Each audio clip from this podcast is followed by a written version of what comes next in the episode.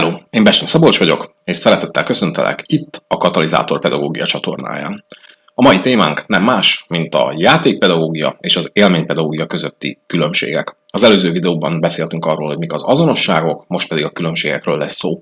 De előtte, ha még nem csatlakoztál hozzám a közösségi média felületein, akkor szeretettel várlak Facebookon, Youtube-on, Instagramon és Spotify-on, keress rá a katalizátor pedagógia szóra és megtalálsz.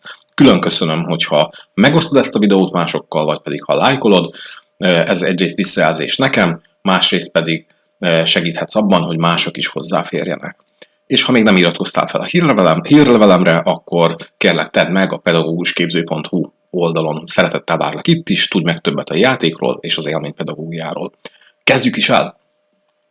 Tehát, hogy mi a különbség a két módszerről, erről lesz szó ebben a videóban, nagyon röviden mert hogy ez két külön módszer, játékpedagógia, élménypedagógia, és egy ilyen rövid videó videóban nem merném azt felvállalni, hogy minden egyes szegmest, minden egyes részletet megnézünk, de talán egy fontosabb részére fel tudom hívni a figyelmet. Kezdjük is el, és nézzük először a játékpedagógiával. A játékpedagógiában a játék vezetője az vezeti a játékot, vagyis elmondja, hogy a játékosoknak mikor, mit és hogyan kell megtennie. Gyakorlatilag minden pontosan utasításba ad, és pont ezek a szabályok fogják segíteni azt, hogy a játék az úgy történjen, ahogy annak történnie kell.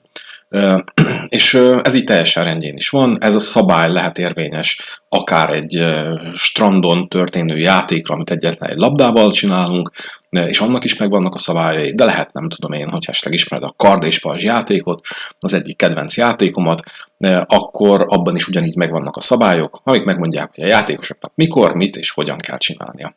Az élménypedagógiában picit tágabbak a keretek. Ott gyakorlatilag nem is játékvezetőnek hívják azt, aki irányítja, moderálja, mozgatja a tevékenységet, és nem is minden esetben játékot vezet, hanem facilitálja az adott tevékenységet.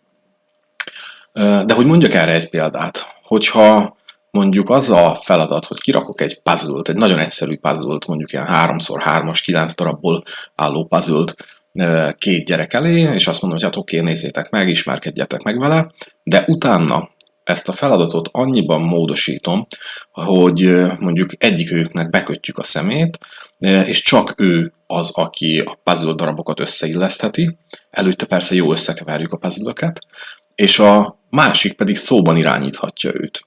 Itt is megvannak a szabályok, de gyakorlatilag itt nem azt mondtam meg, hogy mikor, mit és hogyan csinálja meg, pont a hogyan hiányzik belőle, hanem rajtuk áll, eh, hogy ezt eh, hogyan fogják egymással lekommunikálni, hogyan fogják megvalósítani, hiszen valószínűleg csak akkor tudják megcsinálni a feladatot, hogyha ebben erősen együtt dolgoznak, az, aki lát, az közben irányítja valahogyan a másikat, eh, a másik pedig arra reagálva, vele interakcióba lépve, közben rakja a puzzle darabokat.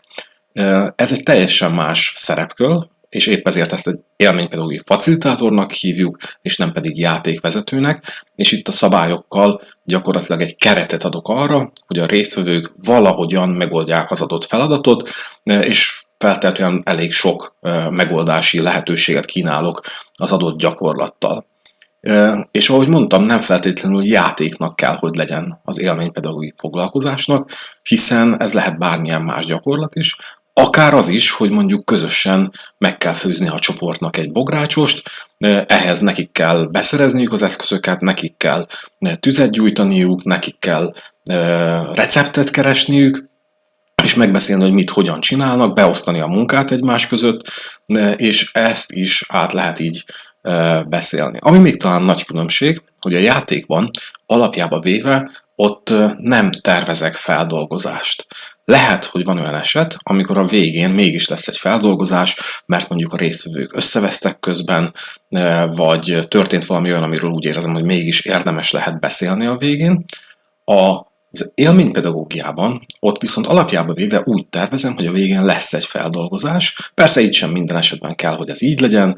Előfordulhat akár az is, hogy alapból nem terveztem, akár az is előfordulhat, hogy a résztvevők annyira gyorsan és ügyesen megoldották az adott feladatot, hogy utána nem lenne miről beszélni. Tehát ez sem egy kötelező elem, de az élménypedagógiában azért mégis nagyobb valószínűséggel lesz a végén egy feldolgozás, mint a játékpedagógiában. És nagyon sok más különbség is van. Hogyha érdekel, akkor a tanulási zóna felületén készítettem erről egy sokkal hosszabb videót, és nagyon sok minden mást is megtudhatsz a játékról és az élménypedagógiáról, és az sem mellékes, hogy több mint 500 játék és élménypedagógiai gyakorlat van feltöltve ezen a felületen. Hogyha érdekel, akkor itt a videó mellett megtalálod a linket hozzá, és azt is a linkre kattintva megtalálod, hogy hogyan tudsz csatlakozni hozzánk.